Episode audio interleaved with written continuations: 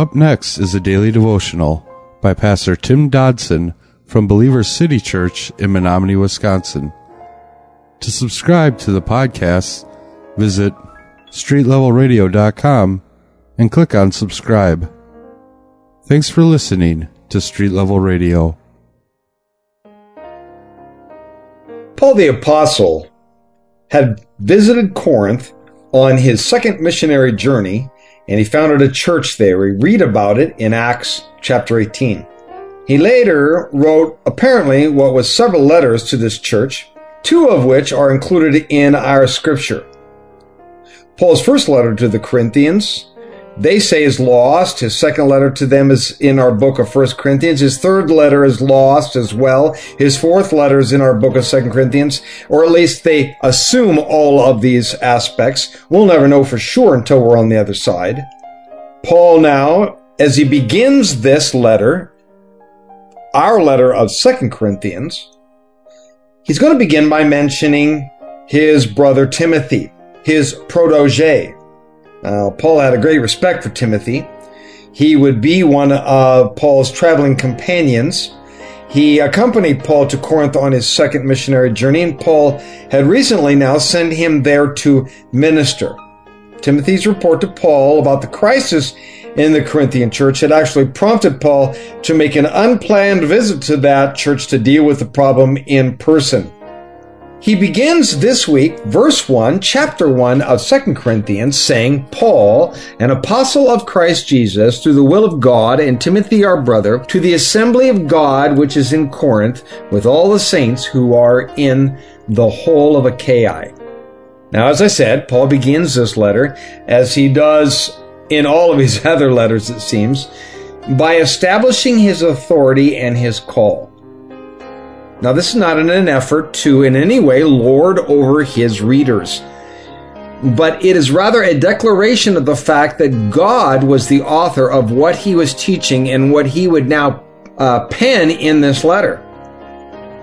You see, Paul, he had no doubt when it came to his calling.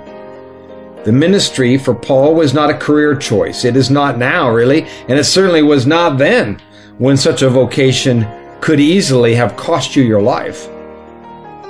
Paul does not claim his calling came via seminary or some higher education. It doesn't read, Paul, an apostle of Jesus Christ by the will of Dallas Seminary.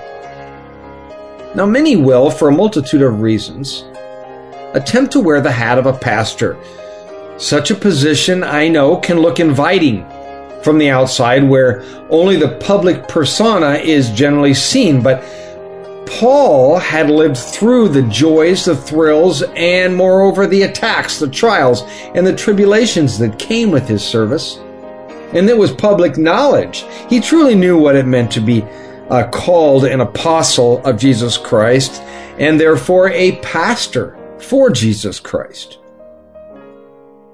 Paul was an apostle because God willed it. It was just that simple and just that complicated. Many can take a job as a hireling pastor, and many do.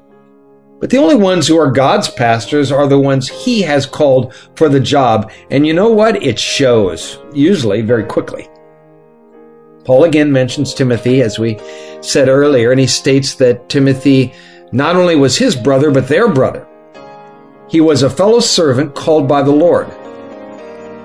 Now, despite the difficulties and the immaturity of these believers in Corinth, let's face uh, the fact that they had indeed weathered the storm. They had braved the pull of the flesh, and still they had ultimately found the true path. Paul and God calls this church in Corinth an assembly of God, quote unquote. Thus, this church is being included in the greater family of saints. Verse 2 says, Grace to you and peace from God our Father and the Lord Jesus Christ. Blessed be the God and Father of our Lord Jesus Christ, the Father of mercies and God of all comfort. Grace to you. Now understand that this is not referring to God's saving grace, because they were already born. Again, this is speaking of the grace that sustains. Isaiah 26 3 says, You will keep whoever's mind is steadfast in perfect peace because he trusts in you. That's the grace that sustains. With the reception of true grace comes the experience of true peace. Paul's greeting here. For those of you that know his writings, this is his calling card, if you will. And we find it really throughout all of his writings. Paul refers to God as the Father of mercies. With carefully penned words, Paul is addressing these newly energized believers not just from himself, but from a deity who has the attributes of a perfect Father. This is the relationship he longs to have with each of us fatherly love, the kind of love that is truly God love. That was a daily devotional by Pastor Tim Dodson from Believer City Church in Menominee, Wisconsin. For more information on Pastor Tim Dodson or Believer City Church, visit believerstogether.com.